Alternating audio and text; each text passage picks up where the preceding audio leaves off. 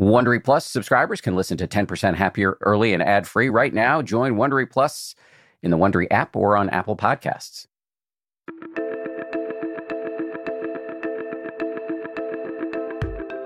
This is the 10% Happier podcast. I'm Dan Harris.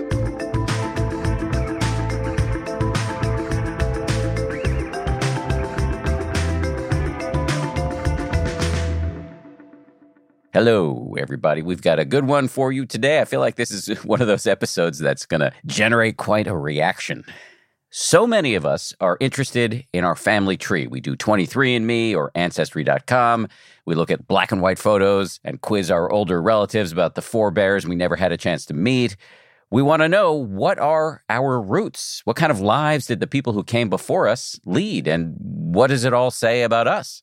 Today, we're going to take this very natural human impulse to a deeper and, for some of you, much stranger place. Before I dive into the basic information about this episode, let me just say a word here about magic. I, as I think you all probably know, am naturally a skeptical person. I'm a journalist, an agnostic, raised by scientists, blah, blah, blah. But I'm also a Buddhist, not in the sense that I pound the table and declare that things like enlightenment or rebirth are absolutely true. I don't have any evidence for either of those things, but instead, in the sense that I practice quite a bit of Buddhist meditation and have found that meditation and many of the other techniques that the Buddhists recommend for doing life better really do work for me. And uh, for me, at least, it doesn't hurt that modern researchers have lent a sheen of scientific validity to many of these practices. All of which leaves me in a funny position vis a vis some of the more out there claims that you can find in Buddhism. Things like meditation giving you superpowers or the existence of other realms populated by deities. The good news here is that the Buddha himself explicitly said that you should not take anything he said at face value. You should check it out for yourself, verify it through your own experience. Still, it's always jarring for me when I realize that my teachers, people I know well and I'm personally very close with, truly believe in some of this stuff.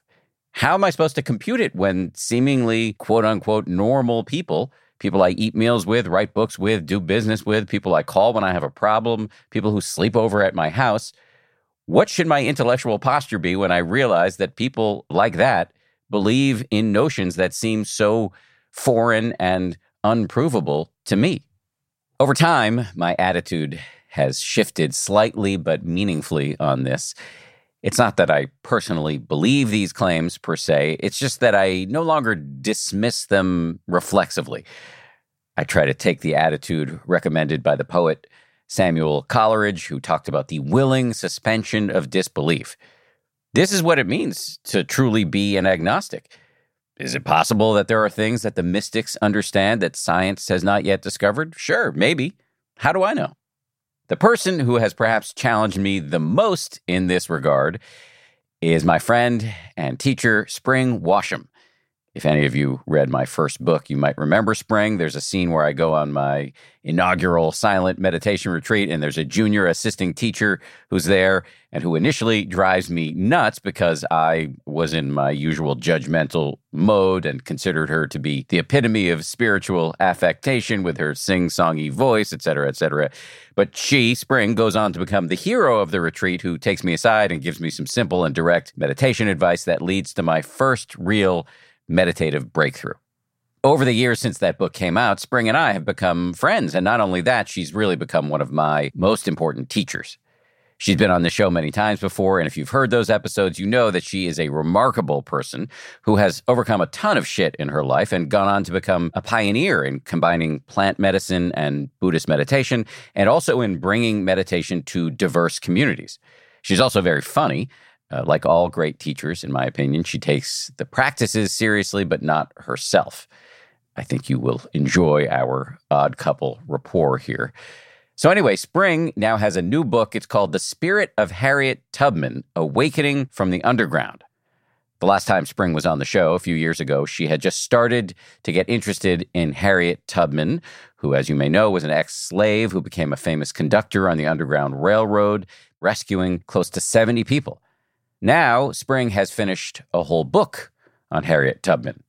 At this point, you might justifiably be asking, what does any of this have to do with meditation or magic or all the stuff I said at the top about uh, family trees?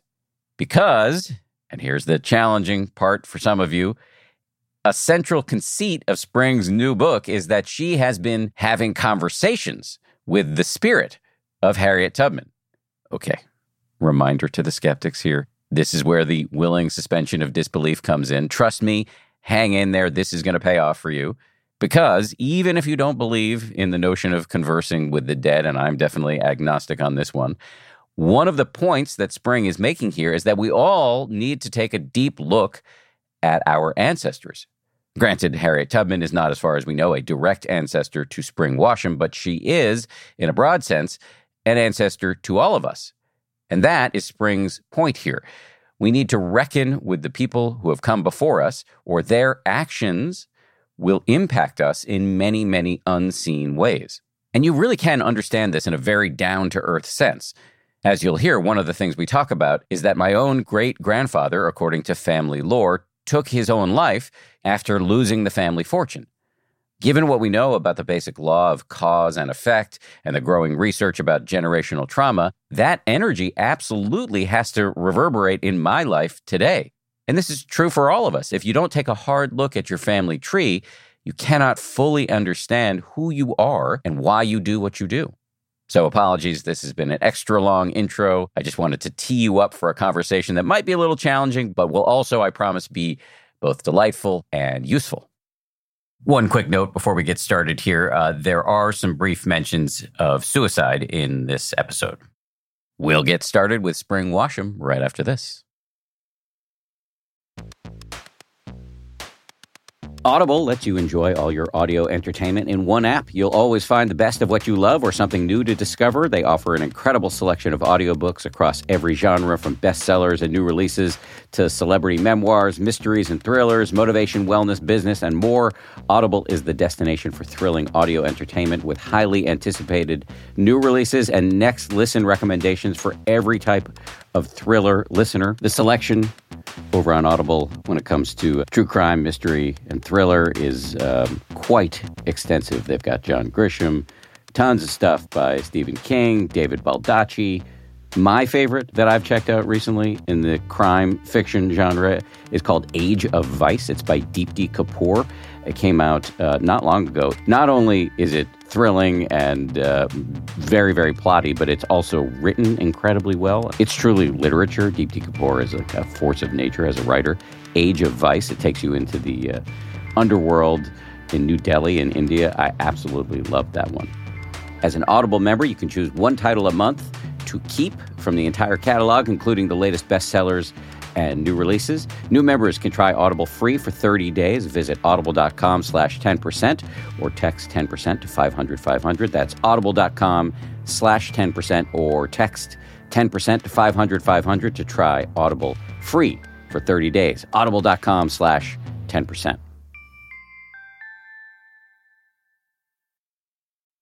The Taste the Mediterranean sales event is going on now through March 19th at Whole Foods Market. It's a store wide event packed with flavor. My family and I are regulars at Whole Foods Market. We've got one, I think, less than a mile and a half away from our house. This Taste the Mediterranean thing sounds pretty cool.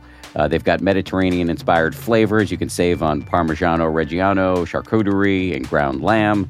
They've got delectable seafood choices. You can save on whole branzini and sustainable wild caught sockeye salmon, which is a regular feature at our dinners in this house. My son loves that salmon from Whole Foods. And I'd be remiss if I didn't point out all of the uh, 365 by Whole Foods Market products. Stock up on wallet happy Mediterranean essentials like feta cheese crumbles, whole wheat pita pockets, and more. I am constantly uh, consuming these 365 products, including the, the raw cashews, which I snack on all the time. We love the 365 sea salt and pepper. Uh, we love their sushi rice. You get the picture. Go check it out. Taste the Mediterranean now at Whole Foods Market. I always love it when uh, the people behind a product that my family already uses tell us that they want to be sponsors of this show. Today, it's Tidy Cats. As you may know, we have uh, an unreasonable amount of cats, four of them. So we use a lot of kitty litter, and Tidy Cats is great. Uh, they have a product called Tidy Care Alert, which uses color changing crystals to detect potential concerns and help you put your mind at ease. Let Tidy Care Alert help keep an eye on your cat's health. Whether you have one or four cats, they make it easy to keep track. Plus, it's low dust and lightweight with long lasting ammonia control from the brand most often recommended and personally used by veterinarians. I'm not a vet, but I do love cats. Tidy Cats. Check them out.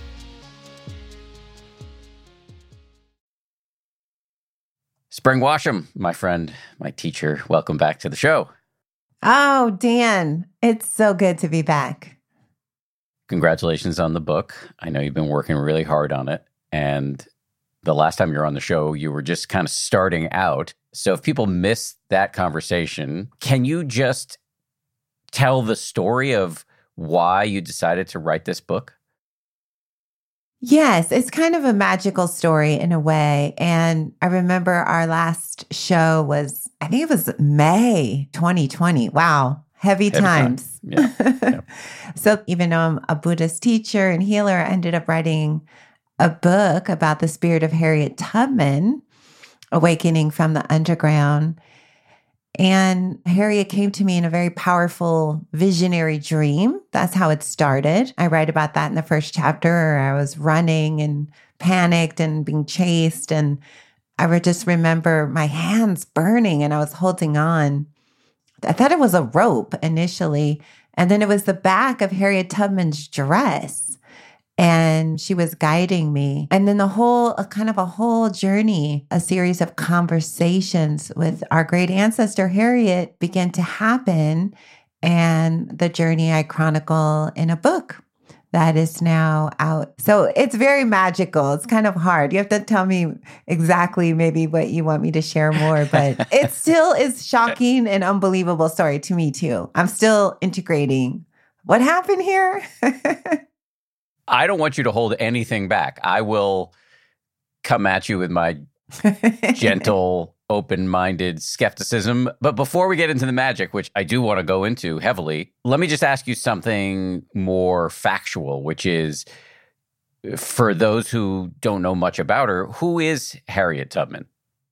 So, Harriet Tubman was born in 1825 and was born in Maryland on a plantation where she was enslaved, her and her entire family.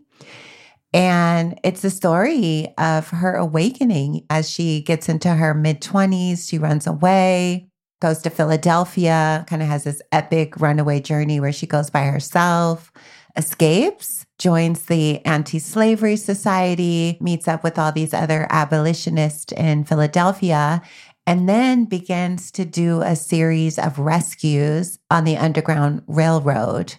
And for those who don't know what the Underground Railroad is, it was a I guess you could say a hidden passageway, a series of safe houses that stretched sometimes 100 miles, sometimes 500 miles. They found underground depots and as far away as Ohio. But a very common one was through Philadelphia, New York, and up to Canada. And Harriet Tubman was known to be a conductor on the Underground Railroad and rescued many people a series of journeys. I, she's, she did 12. That's what we know from historical facts and rescued her entire family and friends. And then her life was just incredible. She went on to be in the military, first woman in history to lead military raids and then went on to join the women's movement and with Susan B. Anthony. And she just is this archetype because she was A, a woman, B, as a small woman. She was only about five feet tall. And she's just known for this courage and her legacy of sort of the bodhisattva heart, this great compassion, willing to risk it all for freedom and not only hers, but to help other people as well. So that's a very that's a snapshot, a snippet. One could study her life for a long time and learn many things, historical things, things about her personal life. But the main thing is she's our ancestor, a great ancestor, and we there's a lot to learn from her journey, her experiences, and her legacy. She once said, I was the conductor of the Underground Railroad for 10 years, and I can say what most conductors can't say I never ran my train off the track and I never lost a passenger. that that's so awesome. I love that. Exactly. She my sense in my conversations that when she was conducting this was serious business. She was pretty fierce. And ultimately Harriet Tubman is a protector.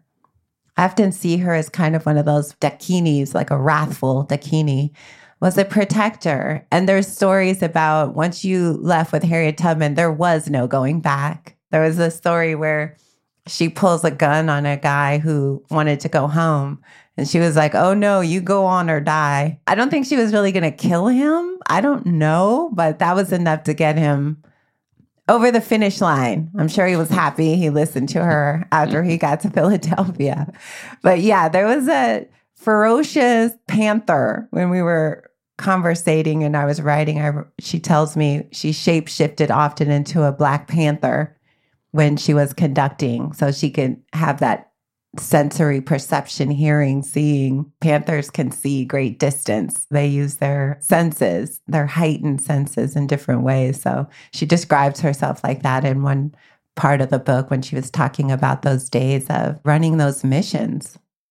You made a reference to having conversations with her. We're going to just to be clear, we're going to talk about those conversations that's in a second. the magic part. that's the magic part. But I keep putting this off because you keep saying things that I want to follow up on. You used a couple of terms in the last couple of minutes that might be worth defining for people who haven't heard them before. You used the term bodhisattva and then also dakini. Right. Yeah. Bodhisattva. Well, that's a word, a Buddhist word that we use in the Buddhist tradition, the Mahayana tradition, particularly. And Bodhi means awake. Bodhi mind means awakened mind. And sattva is a word that means hero. So a bodhisattva is a being who makes vows that they will continually be reborn in samsara, or you could say the matrix. That's kind of a modern word for samsara, over and over to be a benefit to all beings and keep turning the wheel of the Dharma, an elite squad of compassion, compassion and action manifested in human beings who are dedicated to helping all beings be liberated from suffering. This is a somewhat deliberately absurd reference I'm going to make now, but back when Brad Pitt and Angelina Jolie were together, they once said, We're not going to get married until our LGBTQ brothers and sisters and otherwise can get married. The Bodhisattva is making a much more hardcore vow than that. They're saying, We're never going to nirvana. We're going to keep being reborn in this veil, this suffering world, until every being has achieved enlightenment, has been freed from suffering. Yes, and which is heroic and insane and impossible, it seems. And yeah, they say beings are measureless. I vow to save them all. And this is the sort of the intention for one's life. It's rare, Dan. It's a rare, it's a rare being who takes this vow and actually works on living it. So, but beautiful. And Harriet Tubman definitely had the spirit of that. You also compared her to a dakini, which is another Buddhist term. Can you say more about that? Is yeah, so a dakini is a manifestation of the enlightened feminine in a sort of magical form, a wisdom dakini. Now we're getting into more of Vajrayana Buddhism here, where they have dakini mandalas and there's these dakinis who appear and they can shapeshift and they often help yogis and meditators and they're protectors and they're also supposed to be free from samsara and they are awakened energies and they appear at different moments in time. So that Dakini's a uh, liberated mind manifested in a feminine, but also the feminine in its kind of tantric form. You know, they appear often naked and with bone jewelry on and free from all concepts.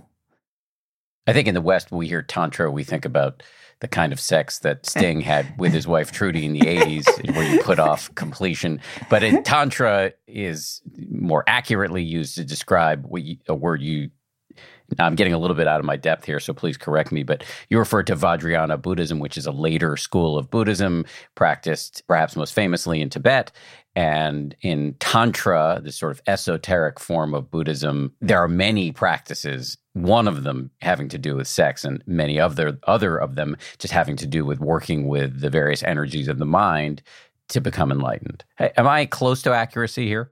Yes, that's very accurate. I think that it does get mixed up with these weekend sex sessions in Marin County, and it's gone way off. Like everything in our culture, there's this depth and there's roots, but it gets kind of appropriated in this one dimensional way. And then people are, assume exactly Sting is Vajrayana practitioner. He may be. I love Sting, but I think what we're talking about is something with much more deeper roots. We're talking about about working with the energy of our mind in a very shamanic way. We're using breath and elements and consciousness itself to, it's a, Vajrayana is considered a rapid path to awakening. Not everyone can handle it. It's known to be a bit dangerous because it's so powerful. So there you go used another term that's worth just unpacking for people shamanic. You and I will have said this in the introduction, aside from the fact that you've done decades of incredible work in the meditation, Buddhism world, you've also done an enormous amount of work in the ayahuasca world. And not that long ago, when the first time you came on this show, you were a little worried about even talking about working with ayahuasca because it was so controversial generally and also specifically in the Buddhist world where you had come up. Now, though, I think in no small measure because of your contributions, and let's not forget Michael Pollan as well, but it's much more widely accepted, and you've been much more open as a consequence ab- about this work. So, just to say, you've got several things going on that you're bringing to the table as we talk about Harriet Tubman here.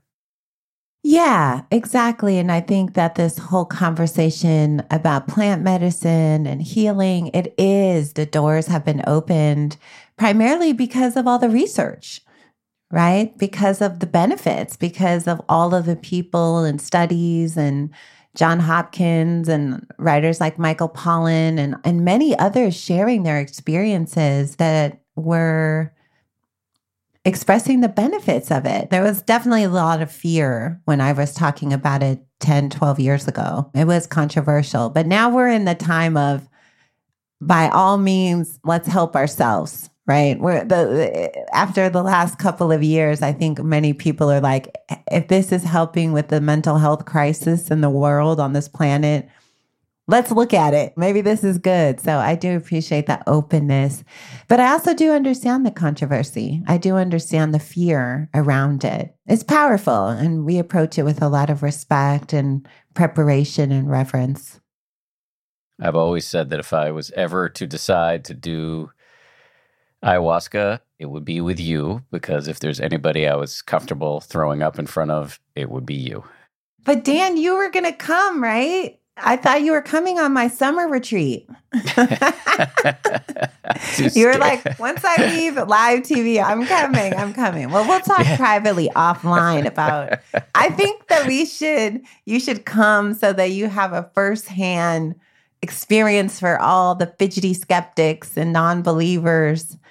You, you be the great experiment, Dan. I think it would be a joy to work with you on multiple levels and for many reasons.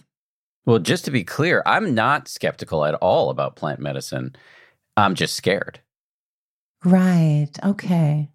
What can you say more about that? I mean, I don't know if this is the right moment to go in depth into your into your pain and fears, but I mean, well, what, what do you think is going to happen?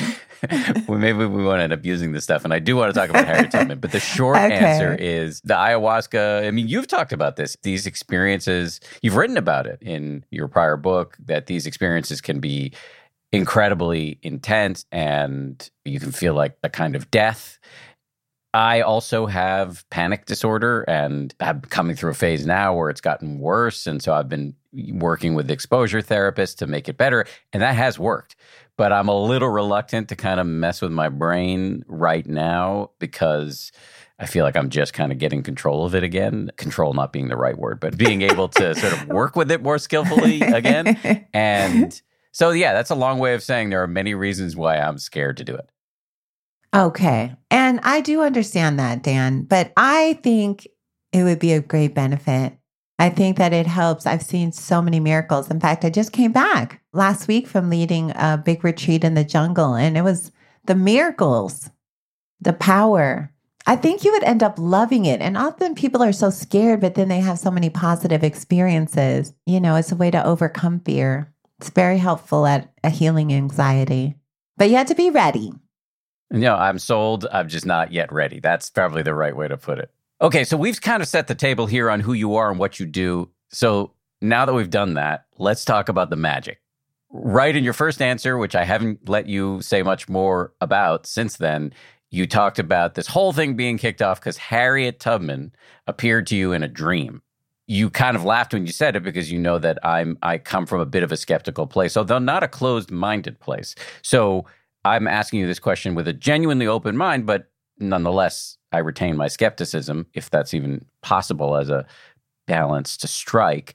Can you tell me more about this dream and then the subsequent conversations you say you had with her?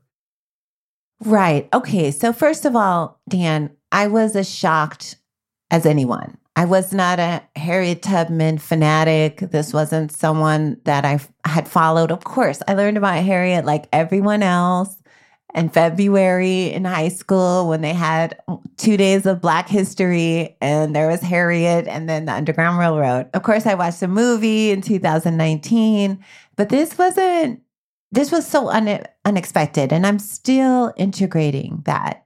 So, yes, I had this powerful visionary dream. And that was a week before George Floyd was murdered. I started to have, Harriet started to appear. And like everybody, I was a bit lost. My whole schedule was canceled. I was at the Forest Refuge and they kicked us out, and I had to go back to California. And I got swept up in anxiety and fear. And oh my gosh, this was the early days of the pandemic and all the violence and all the shootings. And I just kept asking and praying, how should I respond? My community needed me. And I certainly didn't feel strong. And I felt very lost. And I think it was at that time, it was such an earthquake in consciousness. Something happened in May of 2020, something opened. And I think it was that crack in our hearts and consciousness. Something happened. I feel like Harriet's spirit really fully emerged in consciousness. And it started with that powerful dream, but it wasn't just a dream, it was so much more than that. And after I, I had that dream, Harriet began to appear in my mind pretty much constantly images, songs. I began to look her up. And then I had shared with you on that last podcast. That's when I thought, I wonder if other people are having Harriet Tubman experiences. I'll do a five week class. And I just threw this five week class up online. And then the class went viral. And I had hundreds of people participating in, in what was a five week, very simple class meditation, me reading and sharing about her life. But during this time, Harriet's energy began to appear more and more. I would sleep, I would stream of her every night, images. When I would be walking, I could feel her hand in my hand. And I was like, okay, this is a blessing, obviously. I was like, Harriet Tubman, yes, I need you. Thank the Lord. You, you gotta get, you gotta get me out of this situation. What's going on here?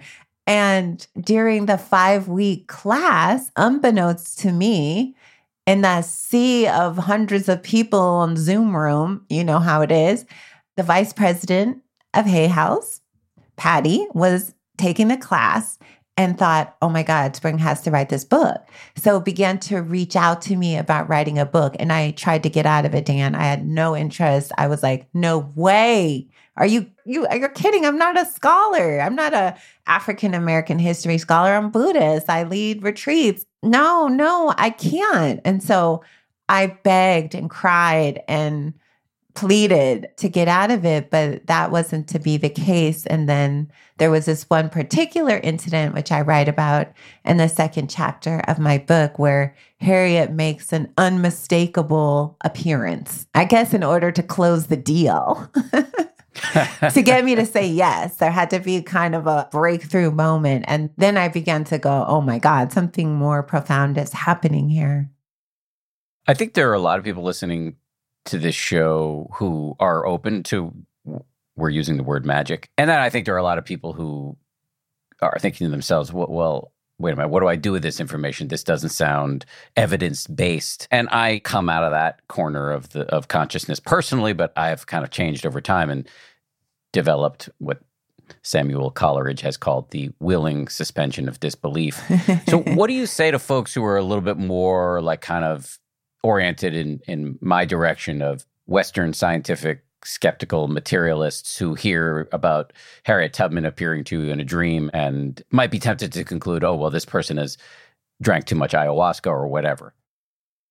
Yeah, I could understand that view if you only believed in this one realm of existence and if you only you had a certain kind of experience but as Dan we live in a multidimensional universe even if you read the Pali Canon the earliest text of Theravada Buddhism is full of magic and spirit worlds and devas and celestial beings. And I mean, we live in this vast universe. And I understand for a lot of people to survive the catastrophe of humanity, they have to live in a kind of narrow box to keep this controlled. You used that word control earlier. Like I, I've got control of my mind. I don't want to shake it. No, let's not do anything to upset the control system here. I understand. We're not in control though, Dan, at all. But the illusion of that keeps people on a certain path. And to think that we are so much more than just this human incarnation is more than most people can absorb. They need a scientific view of only being able to understand what they can see. And that's okay. But it's just important to understand that there's more going on here. There's more going on here than just what we can see and hear and experience with our senses in this human body, that we are vast. And most of our consciousness and our minds, we are not tapped into. We live in like the basement of a large house. And for a lot of us, we're comfortable in that basement. It gives us a security. We get through our lives, but that doesn't negate the existence of 500 other rooms in the house. They're there too. And when people are ready, they're ready. And I if people want to think of this as a conversation with an ancestor, that's maybe accepted. Like the idea that maybe we can talk to our ancestors to me, that seems very normal, but I know I live in a certain reality. like yeah, we can talk think... to devas and ancestors. It's not like we're talking to them every day and getting confused about. I'm very much clear about Spring Washam in this reality. I'm very grounded on the earth. I have a social security number. I'm not lost in that. These are experiences that many spiritual beings write about. I mean, if you read any of the biographies of the great masters of from Paramahansa Yogananda to Paul Rinpoche to everybody in between, the stories of Ajahn Mun uh, that comes out of our tradition. I mean, he was battling demons in his cave, and uh, I mean, he was. I mean, it's this what I'm saying is little compared to that stuff. That's what I'm trying to say. So there's a tradition of this, Dan. It's just that a lot of people we don't know how to make sense of it. So the easiest thing is to negate it. And I understand that. I don't have fault with that. I just accept that, okay, that's one experience and there are others. I've always taken the descriptions and you use the phrase Pali canon with the Buddhist earliest Buddhist teachings, as you know, were written down in the language of Pali, P A L I, and in the Pali Canon, this collection, this vast collection of the earliest Buddhist teachings, there are lots of references to the spirit world and magical beings called devas, D E V A, and superpowers that can be developed through meditation. And so, yeah, that's all in there. And the Buddha, you know, on the night of his enlightenment, sitting down under the Bodhi tree and engaging this epic battle with the bad guy, Mara. who's the god of desire. And I guess I've always taken that as poetic language, not necessarily something to be taken literally. And I'm saying this because I want you to push back on me. It may be that it's just too much for me to take in, as you described, and I so I shut down and stick to science. But I, the story I'm telling myself, which may be inaccurate, is that I'm just reluctant to make claims for anything that I cannot directly prove. I understand. Yeah. And I don't even think I need to push back on you, Dan. I don't. I've always accepted that that's what's funny about our connection is that I have all this stuff going on and then you have yours, right? And I think that's what's funny about uh, our connection is that it's okay. They're parallel, they're parallel reality. And it's like, it's all perfect because I can't, I'm not really interested in convincing people that what I'm saying is true because it's just my experience. This is just my experience. And who's to say other people's experiences aren't just as valid? And they are as valid. And my goal is not to try to get people to believe in the unseen world. It exists. I mean, we don't know how it works, but it exists. And I'm okay with that. I'm okay with all of it. People believing, people not believing in devas, people believing in Buddhism, people not believing in Buddhism. But the stories are there nonetheless. They're filled with ma- I mean, there's a story in the Middle Length discourses where the Buddha builds a, a a staircase of gold to go visit the gods in the 33 realm, right? To climb up the staircase. Like if I was to take all the magic, I could give discourses on that part of the Dharma and they do in Thailand. They talk more about the magic. I'm not here to convince anyone. I think the book and the message of Harriet Tubman is about inspiration. It's a kind of medicine that we need right now. We're kind of a little bit leaderless. Much more of my conversation with Spring Washam right after this.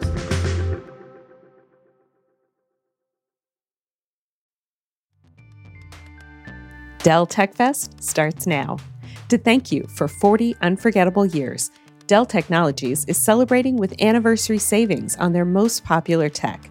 For a limited time only, save on select next gen PCs like the XPS 13 Plus, where you can make the everyday easier with Windows 11. Plus, curate your dream setup with great deals on select monitors, mice, and more must have electronics and accessories. When you shop online at Dell.com/deals, you'll have access to leading edge technology and free shipping on everything.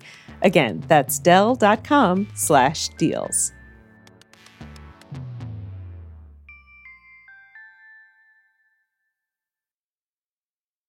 I had a very pleasant experience shopping on quince.com. Very easy to use website, and they've got a terrific selection.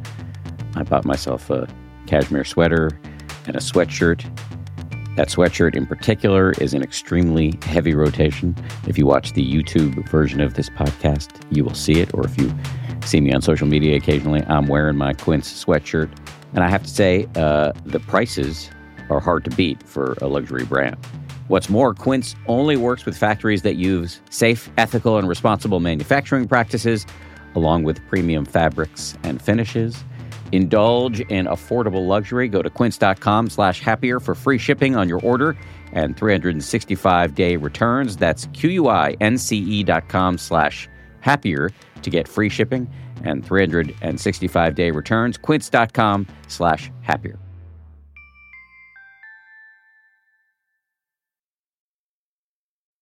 I want to talk about these channeled conversations that you write about in the book. Just make a few quick comments and also get you talking about ancestors generally before we get into those conversations. The quick comments are one, as you're talking, I was remembering something that our mutual teacher, Joseph Goldstein, has said to me many times. And this was a thing that was said to him by his teacher, who was a guy named Munindra. And Munindra was an Indian gentleman who was Joseph's meditation teacher. And when he would talk about magic, which is again the word we're using in this context, Munindra would say, You don't have to believe it, but it's true. And that sometimes comes to mind when I'm having these conversations. The, the other the comment I was going to make is that you talked about our friendship, and I'm actually right in the middle right now of doing a rewrite on the chapter in my long delayed book that stars you. And you and I went on a, a one-on-one meditation retreat back in the fall of 2018. And I made a, a comment there that is even more true now, which is that we're coming from different, totally different worlds, and we have this friendship and I'm the skeptical guy and you're much more open to many more things. And you notwithstanding my skepticism make no effort to in any way hide your light under a bushel. Like you completely let your flag fly all the time. And if anybody's changed over the course of the relationship, it's not you, it's me, because I think I've become more open minded. Again, I don't make any claims, but I've become more open minded over the course of the relationship. So those are my two comments. I have a question I want to ask you, but before I do that, I'm just going to pause in case you have anything you want to say.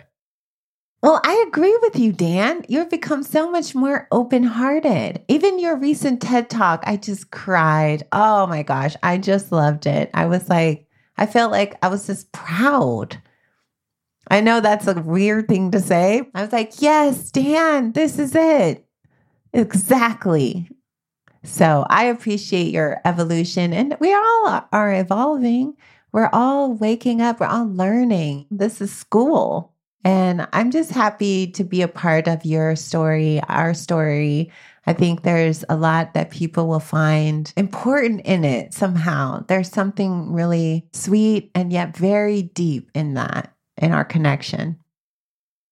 Agreed. I take the word proud very well, even though you're younger than me. But you're my teacher. You've been my teacher for a long time, at least doing some rough math 13 14 years since my first meditation retreat 13 years so i take that very well just to get this back to the level of sort of more universality here before we get into these really interesting conversations that you write about between you and harriet i want to talk about and you made a reference to this earlier so i want to see if i can get you to speak more broadly about it our relationship to our ancestors. You said you in your world is pretty normal to speak to your ancestors. I mean, I can't speak for the whole world, but it's not something I hear people in my universe talking about much.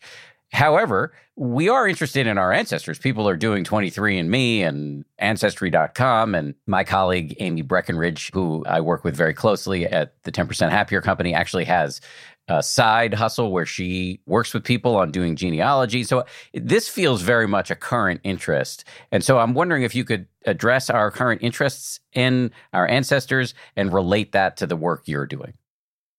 Yeah, I would agree. Everybody, I don't know anybody who hasn't done 23andMe, Ancestry.com, all of that. I mean, we do have this fascination because we want to know more about ourselves and where we come from, right? I think the interest is when people start to think about their genealogy, they think about it just as DNA initially, right? Well, who are my people? Where were they born? Where did they die? I think that's an important first step. I just think we don't go to the next step because, you know, in the West, we don't really grow up with the idea that we come from a living lineage and that your great grandfather is part of the person that you are today. We don't make that connection. In the Western society, we believe I come, I'm born, I'm alone, I walk alone, I do my own aloneness, isolated individual. I'm a cell separated from the membrane or whatever. We have this view of that.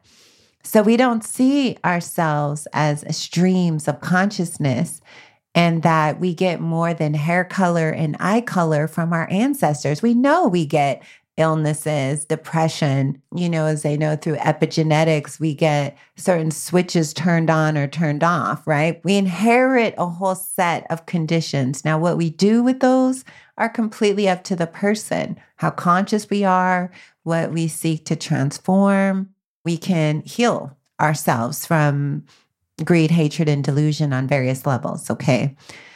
However, what I've noticed in my work over many years of helping people who come to either my retreats or start to work with me individually is they can't put a finger on why they're so unhappy a lot of these people have everything that on the outside you would say, wow, you're successful, you're handsome, you have a nice husband, but they're suicidal. or they are killing themselves in some other way, or they're depressed so much that they can't get out of bed, or there's all this suffering. And so when people began to work with me, I began to see more and more that it was connected to their family tree, to the energy. See, we get energy from our ancestors. We relate it all to science okay, I just get this, but we know we get alcoholism. We know we get programs. We know we get whole ideologies. So I am trying to bring more awareness that when people are suffering and they have tried all these different modalities of healing and they still feel this torment, that let's start doing work on your family tree.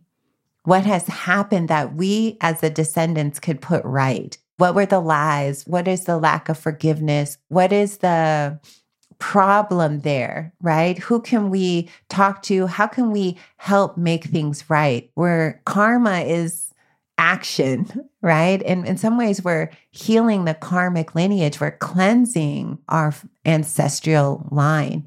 And people are doing that in a lot of ways. Sometimes people are doing that in a form, we'll use the word reparations of some kind, right? How did my family accumulate its wealth? Oh my gosh, they accumulated through this violence and this terror.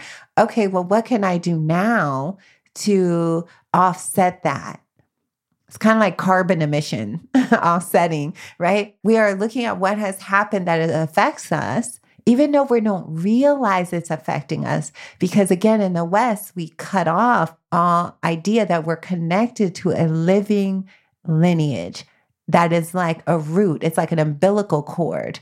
And if you're unconscious, you're still dealing with the programs. I've met people who had an issue with their leg and their grandmother had the same issue and their great grandmother had the same issue. And you know what I mean? We're, this is really powerful. And so when we start to look at it and we become conscious, we can begin to clear things in the present and we become much more happy and joyful. And I feel this is greatly overlooked in the spiritual communities.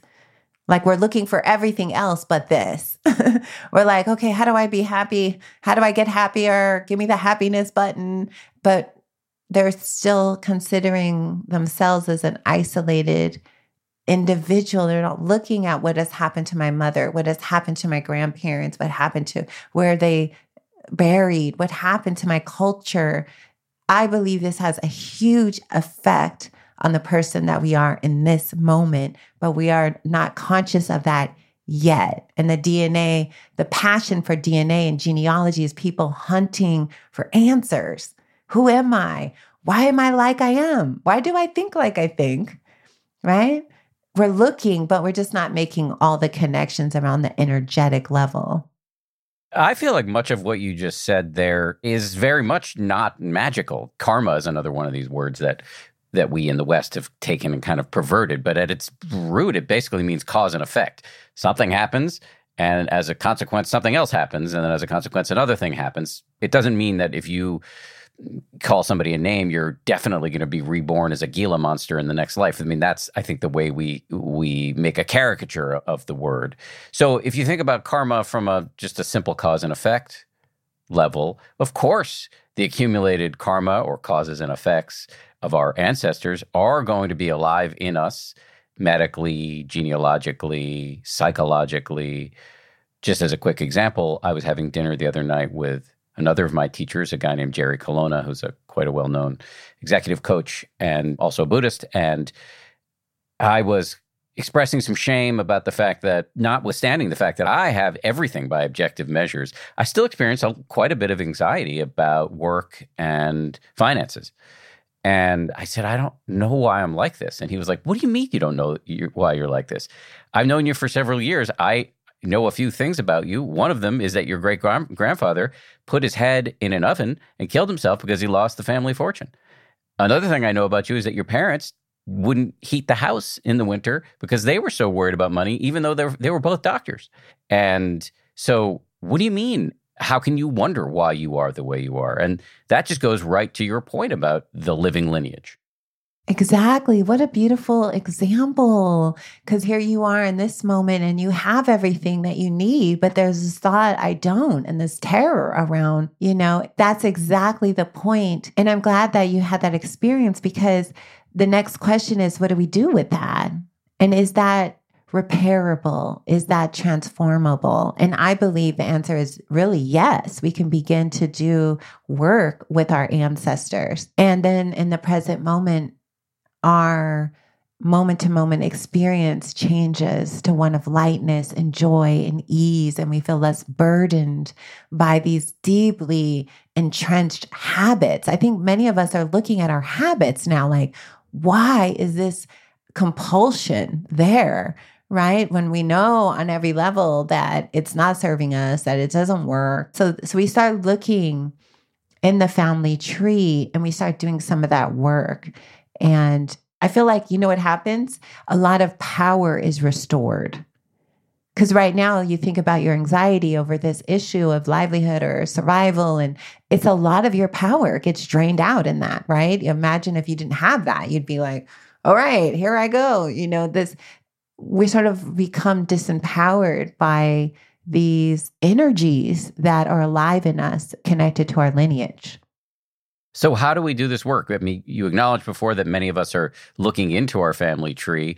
What's the add on that is missing that might make that, I don't want to call it superficial, but maybe surface level work way deeper? To start a relationship with the ancestors, with your grandfather who put his head in an oven, and to start to make a connection, to start speaking to him to start trying to help him, to start forgiving him, to start understanding him, to build a relationship and to understand that our ancestors are around us. And the veil right now between the ancestor spirit world and this world is like a piece of paper. It's very thin, right? It's like these are energies that often people that have done things like that, say committed suicide, my grandmother, the same, they also need us, right? Just because they go on to the spirit world, they're not resolved. Their karma is also tied up here, right? So it's almost like we enter into like a collaboration with them. So the skeptics challenge is that they don't believe that they can have a relationship with an ancestor they don't do because they that person's gone. But as you see, Dan, they're not. They're alive in you. they're not gone. They're right here. And it reminds me of Maya Angelou, the great poet and writer, used to say, I stand as one, but I come with 10,000. So Maya Angelou always talked about 10,000 of her ancestors standing with her wherever she was. And you could feel that in Maya Angelou, right? Like, whoa, this one person speaking these words, it would have the magnitude, the power behind it because they were really in tune with the ancestor world. And it's okay that we all have hurt ancestors. That's part of our journey is to heal the lineage, is to heal our own family tree. And so, how we do that is by believing that they're real because they are. and they're around us and they need something from us. And so we begin to have a conversation. It's not to become deluded, it's just that we begin to do healing work on their behalf consciously. Right? We begin to say, Grandfather, this action happened and this energy is alive in me. How can I transmute this? Right? I have what I need. We have what we need now. We don't have to be afraid, right? We do things like that. We start to gather. I often have people do visuals of all their ancestors in a circle around them, and we're offering them. We're almost like we're teaching the Dharma. Like everybody's okay now. We survived, right? And we start to engage in a relationship. That's just an example. You're going to laugh at me because I'm going to search for ways to follow your advice without the magic. So, I'm what's coming to mind for me is there's a kind of therapy it's, and we've talked about it here on the show several times, and it's becoming increasingly sort of accepted in the psychotherapeutic world. It's called internal family systems. basically means where you, you identify various parts, that's the technical term they use in IFS, the parts of your personality, and you develop relationships with them. You actually have a dialogue, often with a therapist present, with the angry part of your personality, the selfish part of your personality. I'm picking those not by coincidence. And so I'm wondering so my great grandfather, I could pull the picture out of my drawer and start trying to think about him, having a dialogue with the parts of his personality that reside in me still, as opposed to believing necessarily that he's here behind a sheet of paper in a parallel universe, which may be true, but it, as you said, there is a challenge here for skeptics, and maybe we don't want to make that leap. Exactly. So it's, I love there's these modalities. Like we're all talking about the same thing. Like, so an indigenous person would say, just talk to your grandfather, right? And then we would say, no, I'm going to go to family constellation therapy and have this. Mo-. It's like, a, it's just another way to get in. It's ancestor work. It's a family lineage work. Family constellation therapy is so popular right now, and everybody has been asking me about it. And the funny thing is, I've never done it. I actually would love to do it, but every week somebody is mentioning about going to one of these groups and and a whole group of strangers gets together and they become the, each other's family trees acting out patterns and then all of a sudden a deeper awareness like something is happening there so i think we're all talking about the same thing Dan we're talking about opening the door that these streams are alive in us and let's become conscious let's enter into conversation. Let's talk about it. Let's, yeah. So whether we use that or we're with a trained therapist or we believe through the photo, if we put our grandfather on the altar, that we can sit and have a one on one. Okay, use a therapist to have the three way conversation if that's easier. Whatever place is easier, but this is all moving in a direction that I see as incredibly beneficial for where we are right now, especially in the West. We have particular blocks to this that I think if we could open and see ourselves as a living lineage, we would have much more a compassion for not only ourselves, but it would make us more compassionate to others. Because after people do this family constellation work, they're more compassionate. It opens a doorway into the heart. We we understand why others are the way they are Oh, they're like that because of their family tree yeah. too. Yep. I think that's about understanding karma. Yes. And again, this doesn't have to be mystical at all. It's just this the vast soup of causes and conditions that contribute to the way we are right now. And you can really understand your own personal karma by looking at your family tree. And inexorably, as soon as you understand that, you realize everybody's walking around with their own set of causes and conditions. And of course, that's going to contribute to the way they are right now. I would love to hear, if you're open to it, you talking about your own ancestor work with your own family tree, because one of the things that I admire so much about you is that my family tree, even though we've got some problems in there, I was coughed up onto the planet in a very privileged position given all the advantages. You were not. And you had a lot of issues in your family tree. And one of the things that's so incredible now that I know more about what you dealt with coming up is where you've ended up nonetheless. And so I wonder if you could talk a little before we get back to Harriet about your own work with your own parents and grandparents and beyond. Yeah, well, you know, it's interesting how we grow up with the suffering of the adults around us. Yeah, there was a lot of confusion with me around sorting out my ancestors because my mother is white. Her family is all from Germany and England, mostly England. My father is African American. Our family is from the South, right? But recently, when I did my own DNA, a huge 25% Nigeria. So just thinking, wow, that there was a middle passage experience. I came over from my grandfather. I could see the Nigerian man in my grandfather. Actually recently just posted a picture on Facebook, this picture of me right before he died visiting him. Yeah. And you know, we we're born into these situations. And I think that the thing about this is not to feel powerless because just because we have a certain set of conditions what we do know from science and what we do know from practice is everything's malleable. right? What we do know from epigenetics is we can turn things on and off in our own DNA based on awareness. So, whatever your situation is, if you were born in a situation like mine and you're parents separated and your father had addictions and ran off and your mother had traumas and you just grow up experiencing all the difficulties that come from not having parents to protect you. You can heal that and you can move forward. I have one story that I want to tell about some current work that I'm doing with my own family tree and this is on my mother's side. So my grandmother, I'm going to even say her name Arlene because I always feel Arlene is a little bit around. And I don't mean to freak anyone anyone out by not seeing dead people, but Arlen, that's not my reality. I'm in the normal, everyday reality 99% of the time. and this is something I can turn on and turn off. I, if I'm choosing to go into these areas, I can almost like flip a switch and go, all right, let's do it. But Arlen committed suicide when my mother was 16.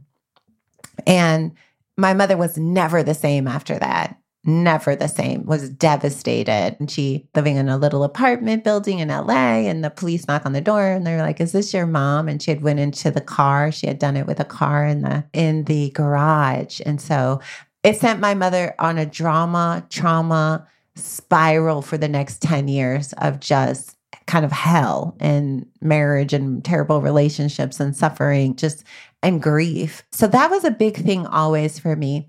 What happened was my mother and my aunt buried their mother in a grave site, a cemetery in Los Angeles, but they left the tombstone with no marker.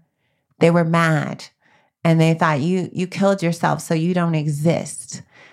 So Arlen and ceremonies and the jungle and here and there has come and been like, I did, I lived and I love my daughter. You know, there was this unforgiveness toward their mother. So now I am in the process of getting a new headstone because in the world of the ancestor world, you don't bury dead like that. Even if they killed themselves, you leave them in a terrible karmic tangle because imagine their kids won't even acknowledge that they were alive and she is not resolved in the ancestor world. Our karma is tied up in the past and the future, right? We are, there's a link there. And so I have been working with my mother over the last year to forgive her mother. And I tell Arlen, and when I'm in deep meditation and experiences, that I will rectify this. I will get you the headstone. So in this very moment, we are working on that. I'm reaching out to a headstone carver, and then we're gonna go down, and then I'm gonna have the whole family sit together and we do this forgiveness work because that should come from my mother as the matriarch. Like you're now, we're putting love in our lineage now, forgiveness. And on the tombstone, that was the only word I wanted was we forgive you, Arlen. Hmm. And then the dates. I said that must have that because we must remember that. And so it's brought up so much for my mother and my aunt, emotions and unresolved feelings. And I just keep holding that this is what I want to do and I want to make sure that I'm doing the work as a descendant and that I love Arlen, my my grandmother even though I never met her there's a love there. More of my conversation with Spring Washam coming up. Keep it here.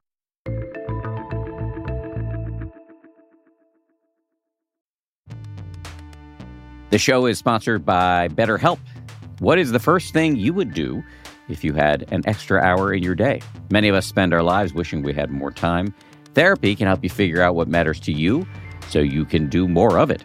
This is something I've spoken about at length for many years with, with my therapist, as somebody with a pronounced tendency toward overscheduling, uh, working on figuring out what I care most about, what matters most to me, has been very useful when it comes to setting priorities. If you are thinking of starting therapy, give BetterHelp a try. It's entirely online, designed to be convenient, flexible, and suited to your schedule. Learn to make time for what makes you happy with BetterHelp.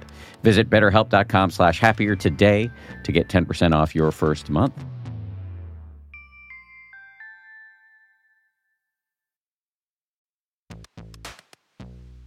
When it comes to hiring, don't go searching for the one. Just meet your match with Indeed. If you need to hire, you need Indeed. Indeed is your matching and hiring platform with over 350 million global monthly visitors, according to Indeed data, and a matching engine that helps you find quality candidates fast. When I was looking to hire someone, it was so slow and overwhelming. I wish I had used Indeed. Leveraging over 140 million qualifications and preferences every day, Indeed's matching engine is constantly learning from your preferences. So the more you use Indeed, the better it gets. And listeners of this show will get a $75 sponsored job credit to get your jobs more visibility at indeed.com slash happier. Just go to indeed.com slash happier right now and support our show by saying you heard about Indeed on this podcast. Indeed.com slash happier. Terms and conditions apply. Need to hire? You need Indeed.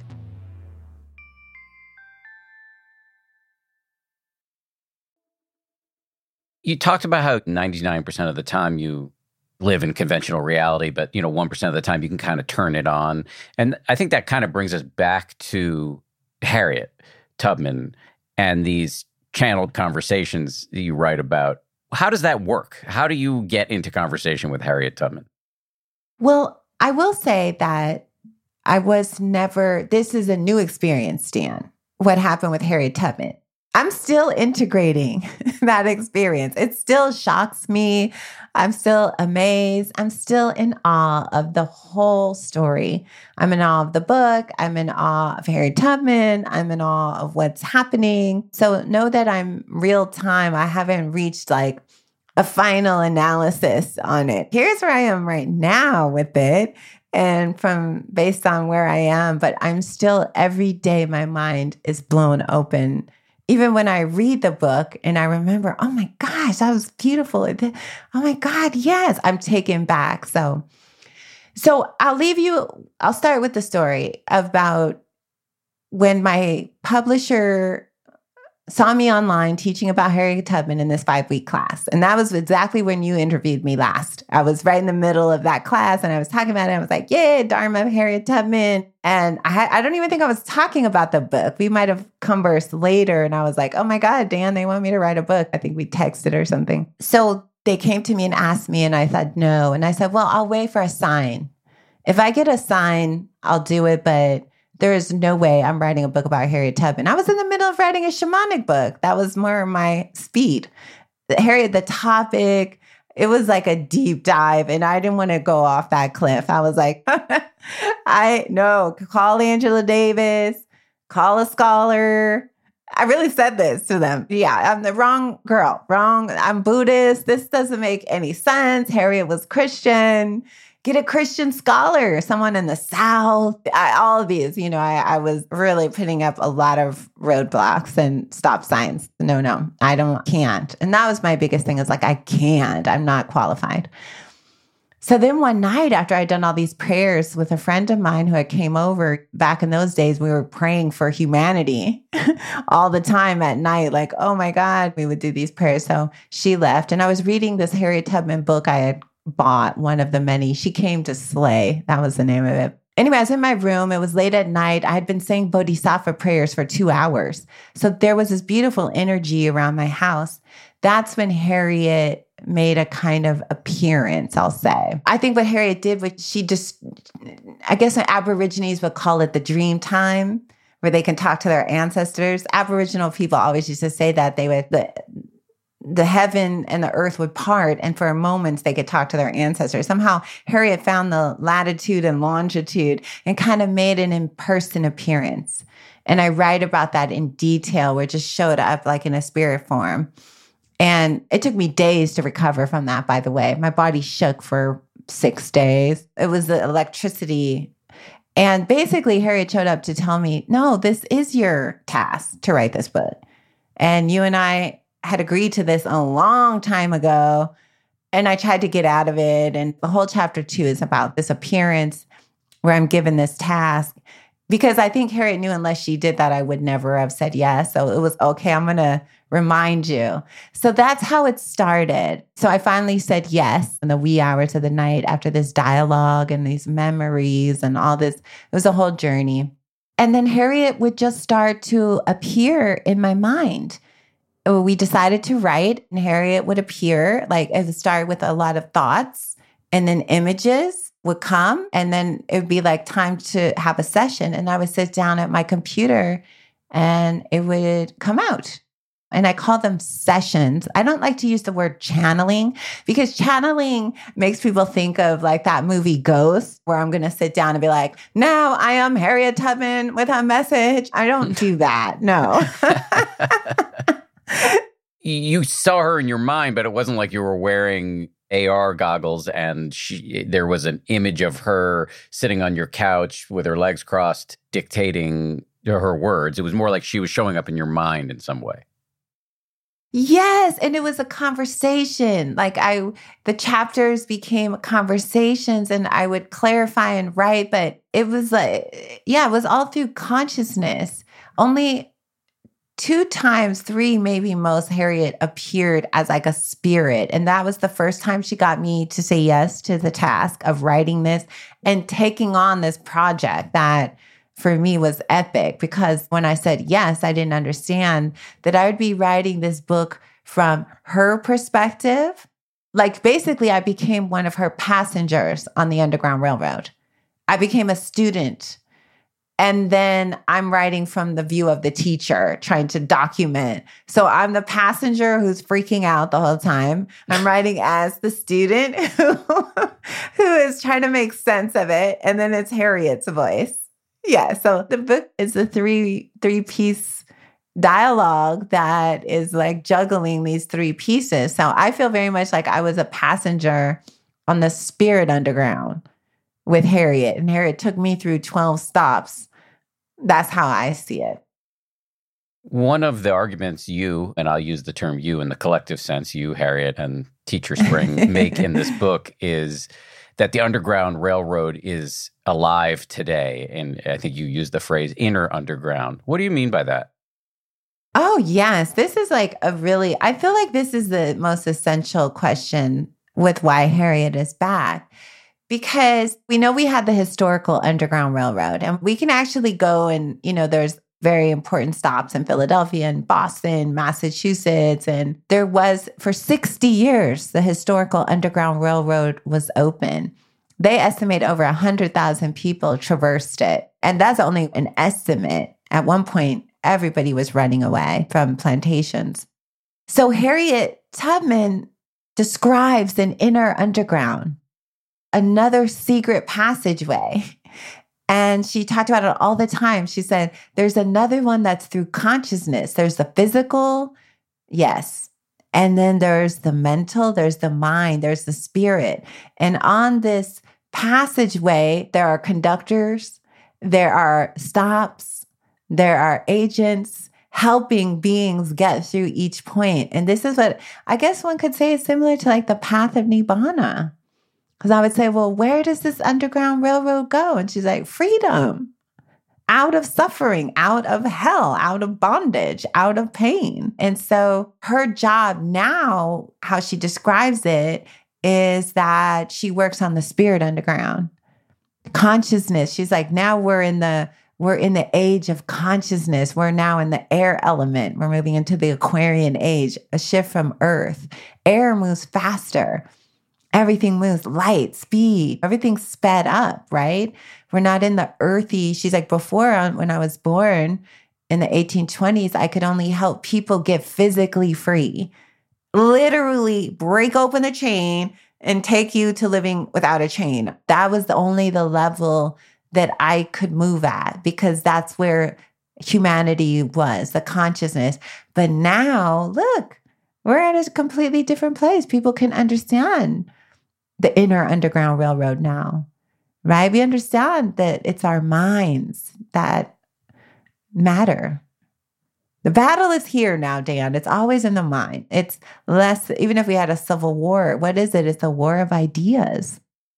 Just to be clear, Nibbana is the Pali version of the Sanskrit term nirvana. You use that word, and I just want to make pe- make sure people know it. Yes, thank you, because I do use a lot of Buddhist jargon it's all good. This is a safe place for that to be a little college campusy. So, what does that mean for our individual lives? How and why would we want to get on this inner Underground Railroad? Well, because we're stuck in chains and imprisoned by our suffering. And if we trust Harriet Tubman to conduct us to, let's say, the promised land, where she writes about the promised land not being an outer destination, but a place there is a stoppage of suffering. That's why I use the word nibbana, which is the Pali word, which means the end of suffering. And the Buddha never talked about what nibbana was. He always talked about it in the negative, uh, meaning what it isn't. It is the absence of suffering. It is the absence of greed, the absence of hatred, the absence of delusion, right? So we talked about what it wasn't. He never, he said it's undescribable. So I'm not going to try to put words, but I'll tell you what it's not. And that's more understandable for where we are, right? So, Harriet, if you think about Harriet Tubman as a conductor who that was the job, conducting people to freedom, then now working in consciousness, it would be doing the same thing.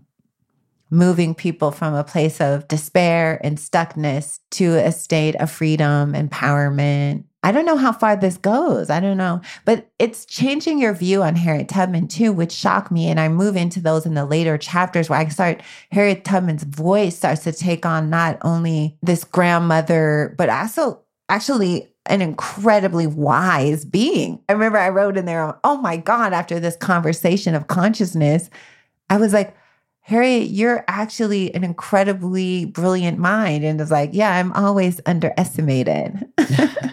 Nobody thinks of a Black, illiterate, formerly enslaved woman as a great teacher. So be it. But we appear in any form. That's where I started depositing that Harriet was not just a regular person, but actually was a prophet, a great spiritual being, a great bodhisattva. As the book goes on, I start it starts revealing itself to me. So, what are the beginning steps? You spell it all out in the book, but just for people listening right now who haven't read the book yet, when you talk about being on this railroad, what does that actually entail in a concrete way? I think for people, it means you're committing to your spiritual path. You're committing to understanding the Four Noble Truths that there's suffering, that there's a cause of suffering, which is holding on, clinging. We commit to the third noble truth, which is letting go. And then we commit to the fourth noble truth, which is the Eightfold Path, which is the path of awareness and mindfulness. We commit to living a spiritual life. We make a commitment to get on the path. This doesn't just happen, my friends. We actually had to put effort. Harriet Tubman had to put effort. the people who left with Harriet efforted, you know? I mean, they it's not an easy journey. It wasn't through the Underground Railroad in the 1850s, and it's not easy on the Spirit Underground now. The same demons that the Buddha faced, Maras are everywhere. There's people trying to derail the train left and right. I mean, it is it's a story, Dan. We're in a sort of fairy tale. This is consciousness. So essentially, in the book, she and you are teaching Buddhism. Yes, in a different way using different language. For those of you who are Dharma, you'll see that right away because there's only this is like what Harriet's talking about. It's like freedom, liberation, consciousness. Yeah, we're moving from bondage in hell to the promised land. These are all different languages to, that people can understand, different concepts for the same place. Her definition of the promised land is nibbana. It's promised to us and we'll get there, but you got to work and you got to, just like there was the physical Underground Railroad, you're going to have to go through a lot and, and rainstorms and hail and blood, sweat, and tears. The spirit underground, the same obstacles, confusion, doubt. But Harriet saying, I will help because I'm a conductor on this. Just like I was in the physical reality, I was conducting people to freedom. I'm still conducting, but now it's through consciousness because we're not in physical chains. We're in a, we're in mental ones. And some of us are in physical chains. Some people definitely are, but the mass majority of people in this country, we have everything. Our minds are what is creating hell. That's what Harriet is interested in. In the book, you talk about three flavors of abolitionism in a modern context. inner, outer, and ultimate. Yeah. Okay, so inner abolitionism, right, would be to abolish the programs of greed, hatred, and delusions, right? We want to abolish suffering. This is where we start with the Buddhist path. They're sick. We need to get better. So the word of abolitionism is the energy of abolishing, right? But it's on the inner level. Right? We're seeking to be on the inner level. Let's abolish all the programs that block us from our hearts to compassion to love. So for me, I'm always translating things, Dan. From my years in Oakland, I used to look at Dharma texts and look at the audience and think, what is the language that they can understand? They'll know the ideas here. This is timeless. Everybody gets suffering. I mean, you don't have to, most people can understand the Dharma, actually. They know it, it's truth. You know, so the inner is that we seek to abolish all of the inner. We do our work, we do our practice over and over. Outer abolitionist is that's what we seek to go into society and we stand up to what is unjust, right? We're willing to say we should abolish that. That is not compassionate, that is cruel, that is unjust, right? We become like Dr. King. We refuse to participate in evil. That's what I used to say about the Montgomery bus boycott. We refuse to participate any longer. We're no longer going to ride this bus because it we participate in evil acts done. So non-cooperation with greed, hatred, and delusion. So that's on the outer level. Then ultimate, as we know, is like we're getting to the bodhisattva superpower, siddha power, Buddha levels. you have said that writing this is a quote from you writing this book has completely changed me. How so? Well first of all it awakened in me a deeper belief in myself through harriet tubman. Because harriet tubman chose me and uh, every day had to affirm i made the right decision spring. You are the right person to write this and you have more power than you know so I think it was from that I felt a transmission of like strength and courage that I didn't know I had. I mean, in May of 2020, I was face planted. I mean, put a fork in me, Dan. I was just like, there was something so devastating about what was happening. I was just done, flat. Uh, many of us were. We were just, how do you rise from this and meet the day? with love and compassion again. You know, it just felt like, whoa, we've gone through so much. But I think it's just a resiliency, true resiliency. And Harriet gives me that all the time. I think about her actions and I think, no, you can get up and do this. Look what Harriet Tubman did. There's a kind of like, not in a negative way or self abuse way, but in an actual way that wakes me up and is like for compassion. Let's go out again. Let's rise. Let's focus. I don't know. She just gave me this deep transmission of I can do it and that I'm more powerful than I know. But I'm still understanding what that means, Dan. But the first step was the first seed she planted. It was like, I'm more powerful than I know. Step two, unknown. I don't know the second step yet. Like, okay, just know you're more powerful. Okay, I don't know how to act on that yet, but I'll just know that. Maybe she tricked me into finishing the book that way too. Who knows? well, I have no doubt about your power. Can I just ask you a couple last questions here? One is Is there something I should have asked but didn't ask? No, I think all your questions are so good. I love your questions. Thank you. I wasn't necessarily looking for affirmation. I know, I know, the... but I, I do like your questions though. okay. They give me a Thank perspective you. to talk in ways that are different.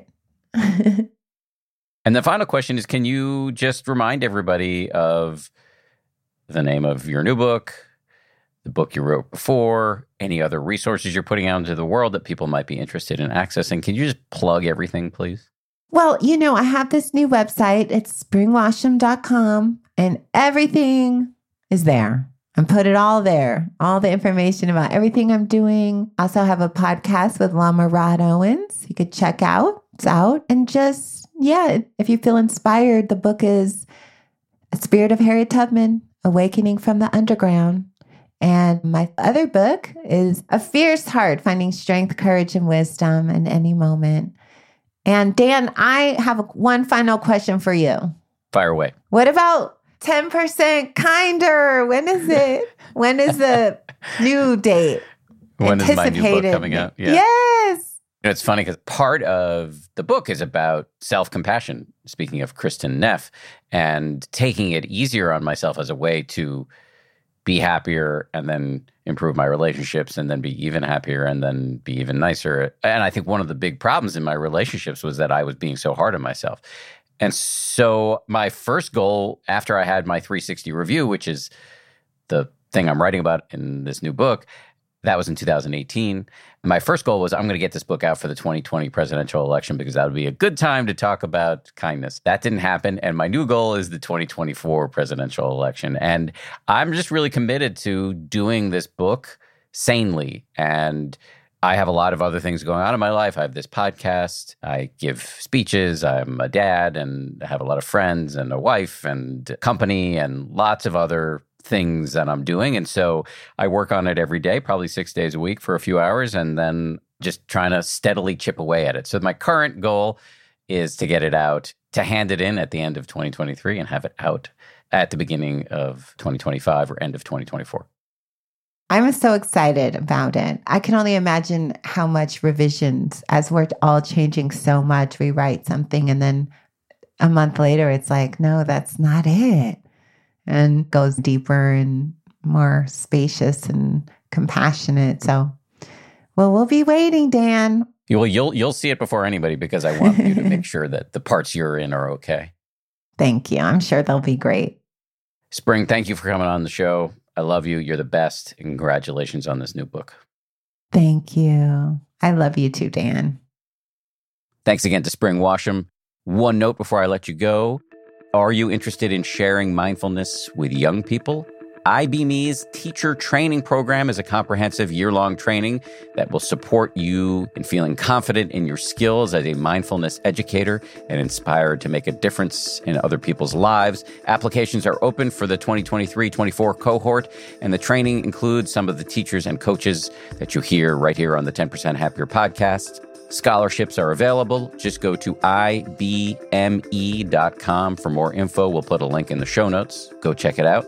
Before we go, I just want to thank everybody who worked so hard on this show. 10% Happier is produced by Gabrielle Zuckerman, DJ Cashmere, Justine Davey, and Lauren Smith. Our supervising producer is Marissa Schneiderman, and Kimmy Regler is our managing producer. We get scoring and mixing by Peter Bonaventure of Ultraviolet Audio. We'll see you all on Friday for a bonus episode.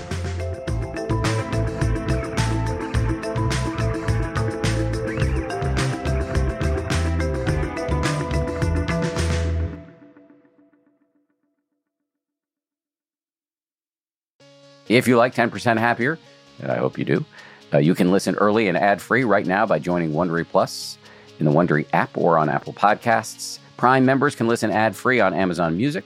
Before you go, tell us about yourself by filling out a short survey at wondery.com/slash survey. If you travel for work, you know to pack two suits business and swim. You know, with your Delta SkyMiles Business Amex card, buying that plane ticket for a business trip can get you closer to medallion status. You know that a meeting in Montana means visiting almost every national park. Yellowstone? Check. Because you're the chief excursion officer. It's why you're a Delta SkyMiles Platinum Business American Express card member. If you travel, you know. Terms apply. Visit go.amex slash you know business. Welcome to Pura, the most pristine, safe, climate stable city on Earth. A haven amidst the wreckage. Here, you're safe from heat domes, superstorms, water bandits in the outer lands. There's no crime in Pura. No murder, no suicide. And best of all, there's no cost to join us. In Pura, we promise to keep you safe. They killed her! You took everything! In a world that doesn't feel so safe anymore, we're waiting for you. Here, in Pura. The Last City is a new scripted audio drama from Wondery. Enjoy The Last City on the Wondery app or wherever you get your podcasts. You can binge all episodes of The Last City right now, ad-free on Wondery Plus. Get started with your free trial at wondery.com slash plus.